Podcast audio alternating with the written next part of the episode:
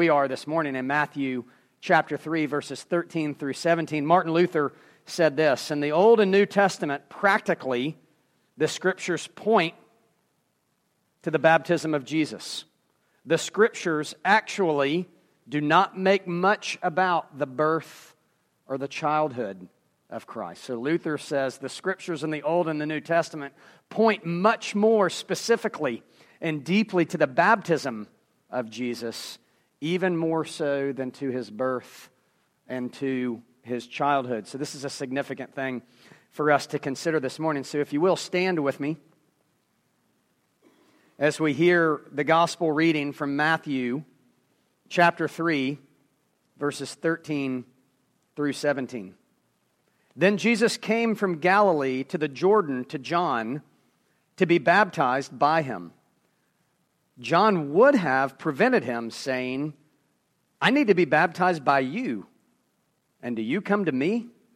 But Jesus answered him, "Let it be so now, for thus it is fitting for us to fulfill all righteousness." Then he consented, and when Jesus was baptized, immediately he went up from the water, and behold, the heavens were opened to him, and he saw the Spirit of God descending like a dove and coming to rest on him. And behold, a voice from heaven said, "This is my beloved Son, with whom I am well pleased." Pray with me. Father, we pray this morning that you would show us your truth and that your truth would set us free. It's in Christ's name we pray. Amen. You be seated again. All this seating and standing is good this morning. It keeps you active and warm. Well, when I say the word baptism, I wonder what connotations you have with that in your mind. If I were to get you to do an exercise, let's say where you were to close your eyes, and I simply say baptism, I wonder what image you have in your mind.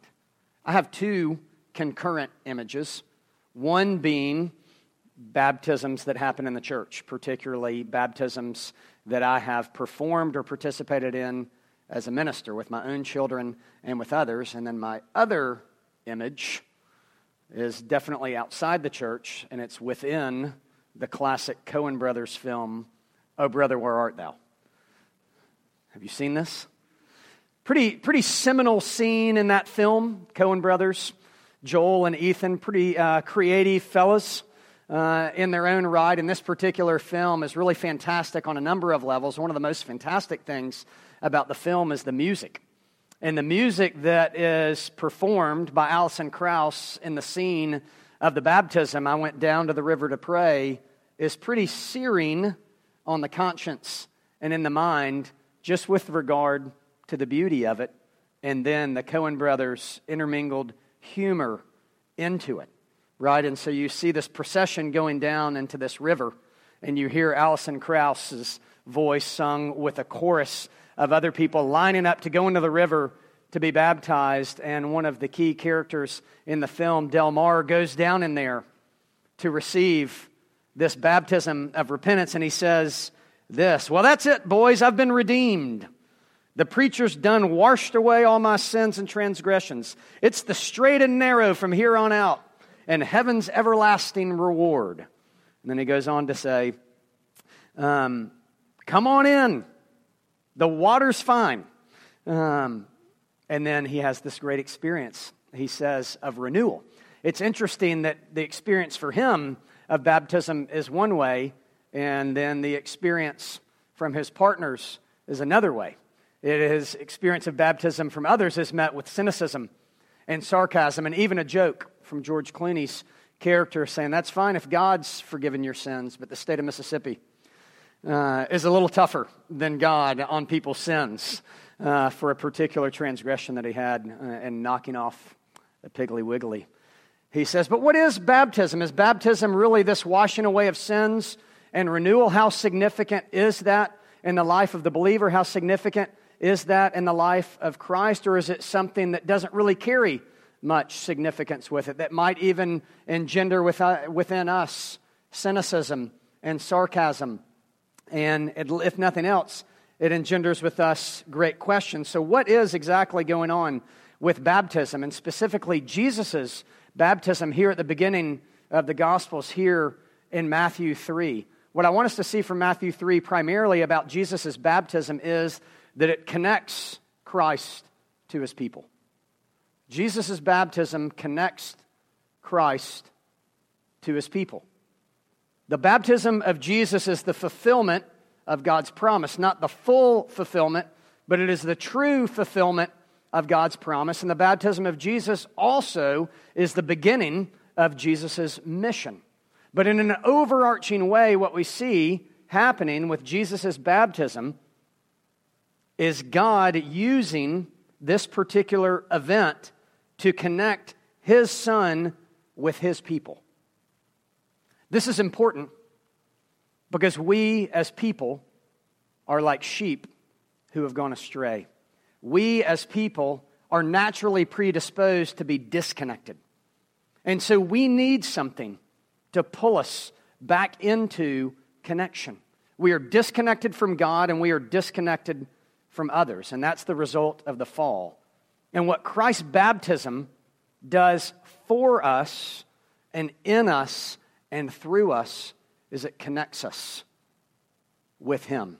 It connects us with him as he identifies with us and as we find our identity in him.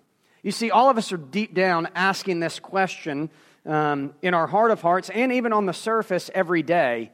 And the question is simply this: will you be there for me? Sue Johnson is a marital therapist in California. She's studied extensively the dynamics of marriage and human relationships. And in her book, Hold Me Tight, she says and boils down to kind of the main crux and the main issue in marriages is each spouse looking at the other and asking, will you be there for me? And essentially she says, to the degree that question is affirmed or denied gives an indication of how strong that marriage and that relationship is. Will you be there for me? Well, you see, we're asking that horizontally with other people. We are also, and more significantly and more deeply, asking this question vertically with God, religiously, spiritually. All of our lives, in many ways, are a search for significance, a search for identity, a search for connection. This question, will you be there for me? And Jesus' baptism wholeheartedly affirms by saying yes, as he identifies with us and as we find our identity in him. We're going to unpack those 2 points more specifically as we move through this morning, this idea of Christ's baptism connecting us to him, main point.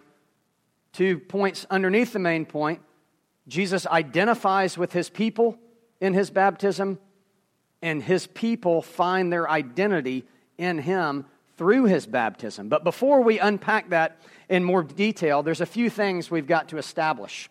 And these are things that preachers, and I'm guilty of this as well, and Christians specifically are really guilty of, which is just making assumptions. So making an assertion like baptism, Jesus' baptism, connects us to God without, for example, defining baptism. Right? And so I want to define a few things under the title of First Things First, before we look at Christ identifying with his people through his baptism, and then us finding our identity in Christ through Christ's baptism. What is baptism? The Westminster Confession of Faith and the Westminster Shorter Catechism, question 94, says this, to answer it succinctly: baptism is a sacrament, and it's actually a sacrament that takes the place of the Old Testament sacrament, circumcision, in the Old Testament. Baptism is a New Testament sacrament, and a sacrament is simply a sign and a seal representing something. It represents renewal, new life, repentance, and faithfulness. That's what baptism does. But the answer goes on. Baptism is a sacrament wherein the washing with water in the name of the Father, the Son, and the Holy Spirit, it does signify and seal our connection to Christ and our partaking of the covenant of grace and our engagement to be the Lord's. This is true about Christ, and I get that this gets a little confusing when we talk about Christ as man and we talk about Christ as God, but let's not overlook the reality that Jesus took on flesh and that he was and even is fully man while at the same time being fully God. So this happened with Christ. Christ's baptism sets before us this example of repentance, cleansing, and faithfulness to God. Another thing that's important to understand in this setting is who the one is doing the baptizing. It's John the Baptist. John the Baptist is a prophet that has spoken for the first time in 400 years. So the Old Testament prophecy ends, 400 years of silence, and here comes John the Baptist, the new prophet. In fact, Jesus says about John the Baptist, he's the greatest prophet, because he's the prophet that prophesies about the coming Messiah both before, during, and with the Messiah himself. So John the Baptist, who is also a relative of Christ, is a prophet. He's an obscure man. He has a message where he calls all to repentance. And he was a baptizer, hence the name John the Baptist. And so when Jesus comes to John the Baptist, you can understand, or we need to understand, how shocking this must have been for John to hear.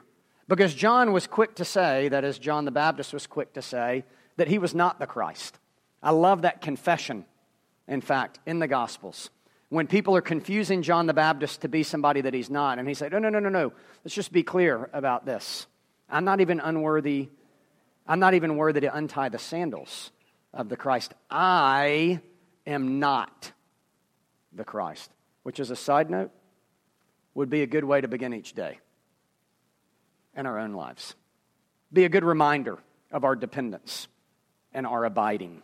Because you see, oddly enough, we are tempted to believe delusionally that we are the Christ, that we are God, that it's time to make it happen, it's time to make it rain, it's time to be the center of our universe. But John the Baptist was very clear about who he was, and he simply stated, I'm not. I'm a prophet, I'm a baptizer, I preach repentance and faith, but let's just be real clear here, I'm not the Christ. So we know what baptism is, succinctly. We hear about who John the Baptist is. There's one other element for us to consider before we delve in more detail. The text tells us that Christ's baptism happened to fulfill all righteousness. What does it mean to fulfill all righteousness? Succinctly and specifically, Christ's baptism fulfills all righteousness. First of all, because it is being obedient to God's will. God calls people to partake in his sacrament. And Jesus is submitting out of obedience to God's will and fulfilling God's promise. The second aspect of what it means to fulfill all righteousness is Jesus is showing us here through his baptism that baptism is not simply about water, but baptism is about receiving the power of the Spirit. Baptism's a sign and a seal representing repentance, cleansing, and faithfulness. Baptism was done by John the Baptist, the prophet, who was the first prophet to speak in 400 years, who led the way for Christ, who was really clear about not being the Christ. And then he and Jesus together are seeking in this seminal moment to fulfill all righteousness by being faithful to what God had called them to, and by ushering in a fuller sense of baptism, not just with water, but with the Spirit. So back to our purposes here this morning and the way that we're going to approach this text. Baptism connects Christ's people to himself. The first way it does that is the way in which Christ identifies with his people.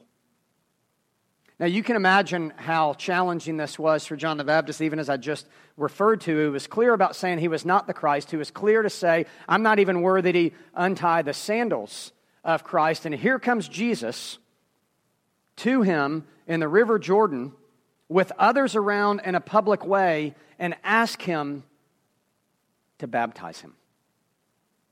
It would be like Stephon Curry coming to me, let's say, in this gym and saying, hey, can you come over here for a second? Could you show me how to shoot a three-pointer? Or Bill Gates pulling you over to his laptop and saying, hey, Windows, can you show me, like, what? Can you show me a little bit about this computer? Or maybe talking to some composer like Bach and saying, hey, that is Bach coming to you, saying, can you help me read this sheet music?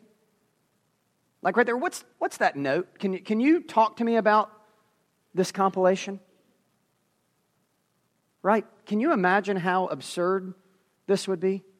I mean, this would be really cool. I'd love for Jordan Spieth to come to me and ask me how to hit a drive. It'd be a really embarrassing moment, but it'd be kind of amazing. What would that feel like?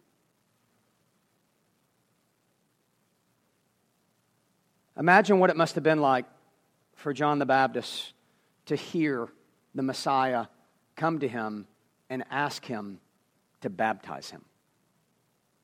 Especially when John's connotation with baptism was one of repentance and cleansing. You know, and what precedes repentance is sin. And here the Messiah is, who is sinless, asking to receive this sign of cleansing and repentance. But Jesus subjects himself to this because what he wants to communicate to us is that he is with us.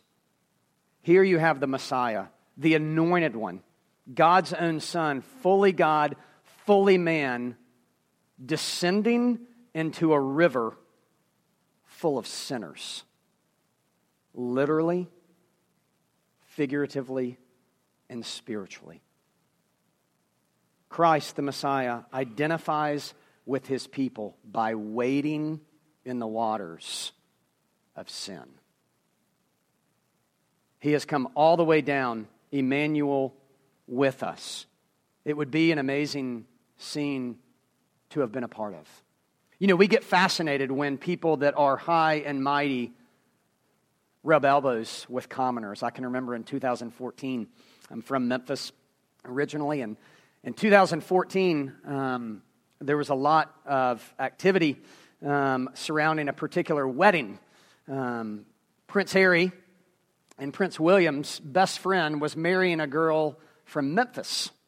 And so they were coming in for the wedding. And so the city was abuzz because here are the royals in Memphis with their best friend marrying, you know, this commoner from Memphis. And they were tracking all their movements. And I can remember seeing a picture, and I love this picture for so many different reasons, but watching Prince Harry and Prince William walk out of the Rendezvous barbecue restaurant in downtown Memphis, which sits in an alley. And it was just this strange juxtaposition to see the British royals in a downtown alley in Memphis walking out of a barbecue restaurant. It was beautiful. How much more? Like, we're fascinated by that because they're out of place, right?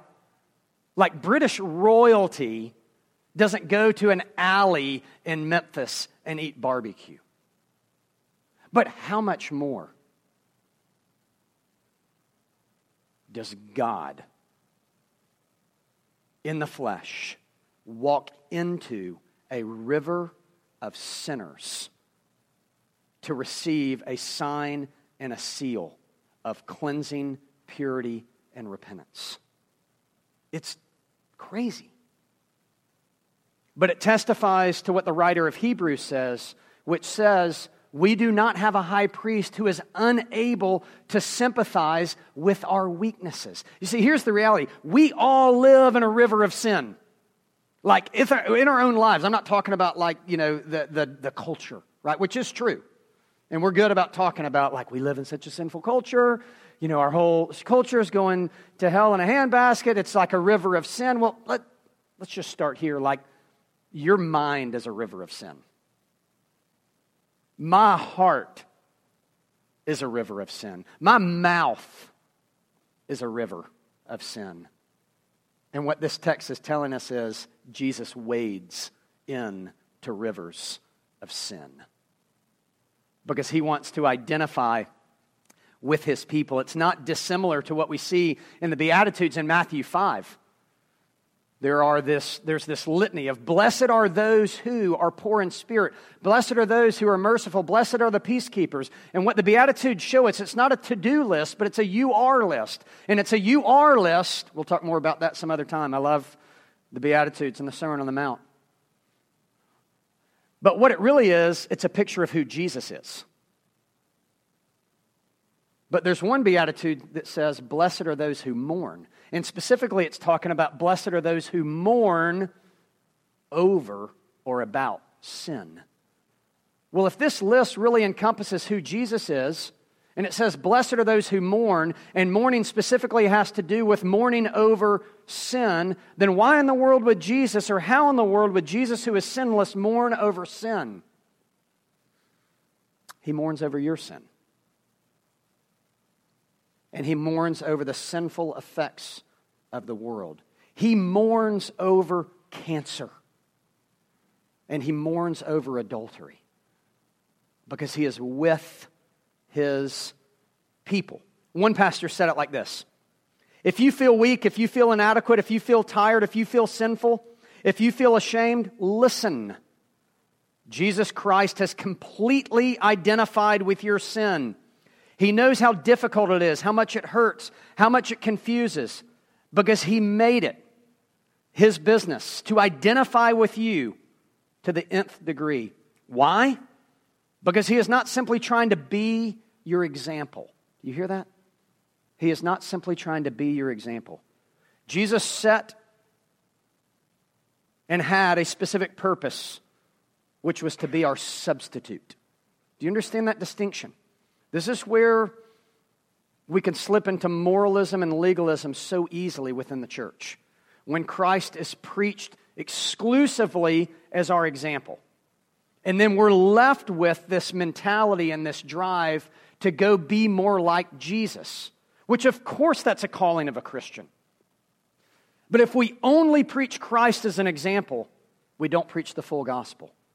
But Christ is not only our example. In fact, before being our example, Christ is our substitute, meaning Christ is our Savior.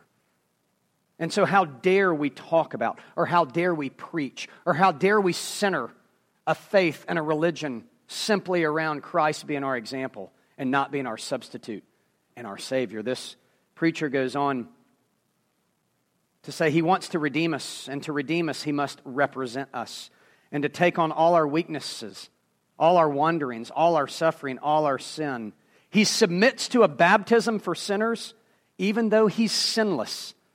Because in all our baptisms, in all our striving to be clean by whatever means, we still come up dirty. We still have to hide our faults. We still feel shame. We still know that we owe. So Jesus is baptized among us, for us, that we might have his cleanliness. Baptism, or Christ baptism, is about his identification with us as sinners. As Isaiah said, he is numbered with the transgressors. Not only do we see Christ receiving this identification with us, we also see Christ being affirmed by the Father. And this has deep implications for us and who we are. For our purposes this morning, the most significant verse that I want us to leave with is the last verse in this text, as we transition from us looking at Christ identifying with us as his people to us finding our identity in him. This is the identity in him that we were made for. And behold, a voice from heaven said, "This is my beloved Son, with whom I am well pleased." What a statement of affirmation. What a statement of mission. Even for Jesus himself, for Jesus to experience out of faithfulness this act of baptism, and then to experience a voice from heaven speaking to the world, which only happens twice in the New Testament, right here and in the Transfiguration. And guess what statement is said both times? This statement. This is my son. With him, I am well pleased. Remember, Jesus in the flesh, fully human. Can you imagine how invigorating that was for him as he was beginning his public ministry and mission? Like, we need to hear that Jesus needed to hear this affirmation in order to fulfill his mission. Christ's baptism is him identifying with us as his people, specifically with us as sinners. And as a result of this, we are to find our identity in his identification and specifically in this affirmation. Let's look a little bit more about how we find our identity in Christ and how we find our identity in this particular affirmation. I said earlier, I'll say it again, we're always looking for who we are. We're the perpetual Jason Bourne, trying to figure out our name. We're the perpetual character, the bird, in the children's book by P.D. Eastman, Are You My Mother? Have you read that? Right? We are always going around looking for someone or something, as you hear me say often, to tell us who we are. Right? We look at our jobs, and we don't look at them simply as jobs. We look at it as an identity marker. We look at our spouse, not simply as a spouse, but as an identifier.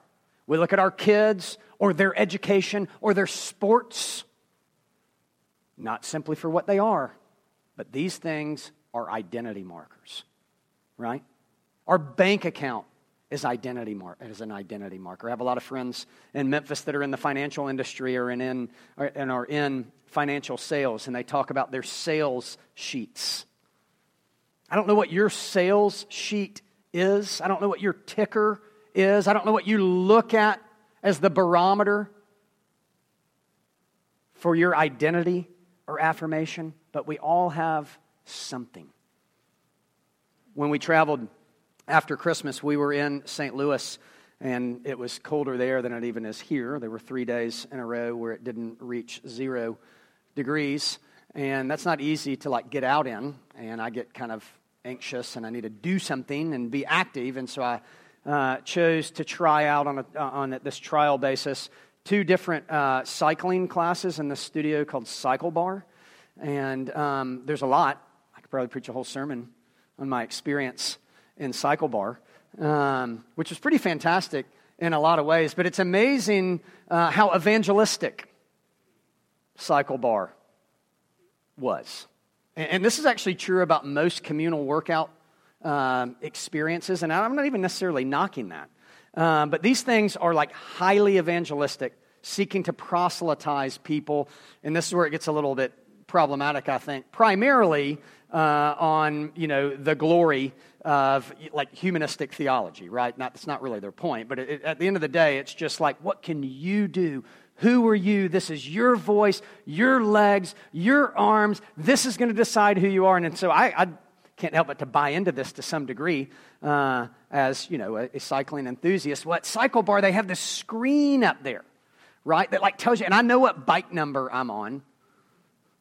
I'm on bike 40 out of 50 as far as the numbers themselves. But then they tell you, like, who's burning the most calories, who's pressing the most power, who's riding the fastest. And then, you got the instructor up there drawing your attention to the screen. Don't let them beat you, and don't let this happen, and don't let... And I just thought, this is life. Like, we're all pedaling as fast as we can, looking at the various metaphorical screens in our life, seeing what place we're in, trying to find our identity. Our identity in our effort. Our identity relative to other people. And this text speaks starkly against that. Because it says your identity is not in yourself. Your identity is not in your power. Your identity is not in your speed. Your identity is not in your sales sheet. Your identity is not in your kids. Your identity is not in your sports teams. Your identity is not in your appearance or the appearance of your home. Your identity is in Christ because He is identified with you. And your identity, even more specifically, is in this statement. This is my beloved Son, with whom I am well pleased. Really, this is the core of Christianity. It's called union with Christ. And what we've got to understand about this statement is this: God the Father was saying this to God the Son, but He was not only saying this to God the Son. He was also saying it to those people who have put their faith and their trust, not fully but truly, in His Son. So when God the Father says to Jesus, "This is my Son, with Him I am well pleased," guess what? He says that to God, His people as well. Imagine that. This is my daughter, with whom I am well pleased. Frederick Buechner, one of my favorite Christian writers, says this: "We are children perhaps at the very moment when we know that it is as children that God loves us, not because we have deserved His love and not in spite of our undeserving, not because we try and not because we recognize the futility of our trying, but simply because He has chosen to love us. We are children because He is our Father, and all our efforts, fruitful and fruitless, to do good, speak truth, to understand, are the efforts of children who, for all their worth, are children still, that in before we loved Him, He loved us as children through Jesus Christ our Lord." J.I. Packer, great writer, Christian theologian, in his book Knowing God, says this: "If you want to understand how well someone understands Christianity, if you want to know how well someone understands Christianity, find out how much they make of being God's child and having God as their Father." So just think about that this morning. You want to judge how well, litmus test, how well you understand Christianity? How prominent is the thought on a day-to-day basis that God is your Father and that you are His child, and that the Father is pleased with His child? But how can that be? Because when He looks at you, He doesn't see you. He sees Jesus. What if that was true about you and yourself? What if you saw Christ instead of your sin? I can remember a few years ago driving through a state park where there was a local penitentiary group off a bus. I'm sure you've seen this before, cleaning up trash on the side of the road in this state park, and they were wearing the jumpsuits. But these jumpsuits were not simply plain, which I'd seen before, but these jumpsuits actually had markings on the back. And there was a whole line of men wearing an orange jumpsuit in a state park, picking up trash on the side of the road, with giant letters on their backs that said this: "I am a drunk driver."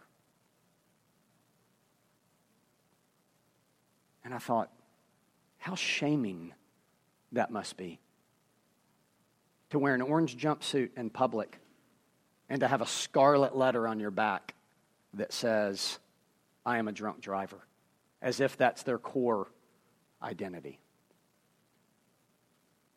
What do you go around in life thinking is stamped on your back? What jumpsuit do you wear with your identity? I'm an unfaithful husband. I'm not the mom I'm supposed to be. I'm a disobedient child to my parents. I'm foolish with money. I'm materialistic. I'm just not a very good person. It's not your identity. Your identity is rooted in union with Christ, which says you are beloved.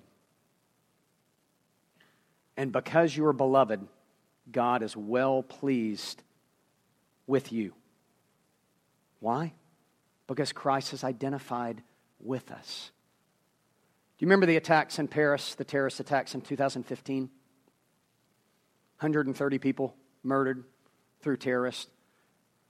Do you remember the slogan that went throughout the world, that people posted on their Facebooks, that was all over social media, that was in the printed word as well? 3 words. I am Paris. It's a really, really sweet and a great sentiment. You know what? It wasn't really true. It was sympathetic, but it wasn't really true. The gospel's better than that. Because what Jesus says is, I am you. That's what he says in his baptism. I am a sinner because I am in you. And you are the beloved because you are in me. Christ's baptism identifies with us and gives us our identity. You know, no other title that you carry right now in life will last throughout eternity than the title of being the beloved. I don't care what else you do, who else you are, in the new heavens and the new earth, that's not who you are. May we rest in that. Pray with us. Pray with me. Father, we thank you for your Son, Jesus. We thank you for his identification with us. We thank you that he went into that river of sin, and we thank you that he goes into the rivers of sin in our own life. We pray that you would continue to do that. We trust that that was not a one-time visit into our river of sin or to the river of sin that exists in our world at large. We pray that you would continually come and you would continually identify with us. We pray also, O Lord, that we would find our identity in you. Forgive us for finding our identity in so many things other than you, so many things that will not last. Help us, O Lord, to embrace the reality of being the beloved.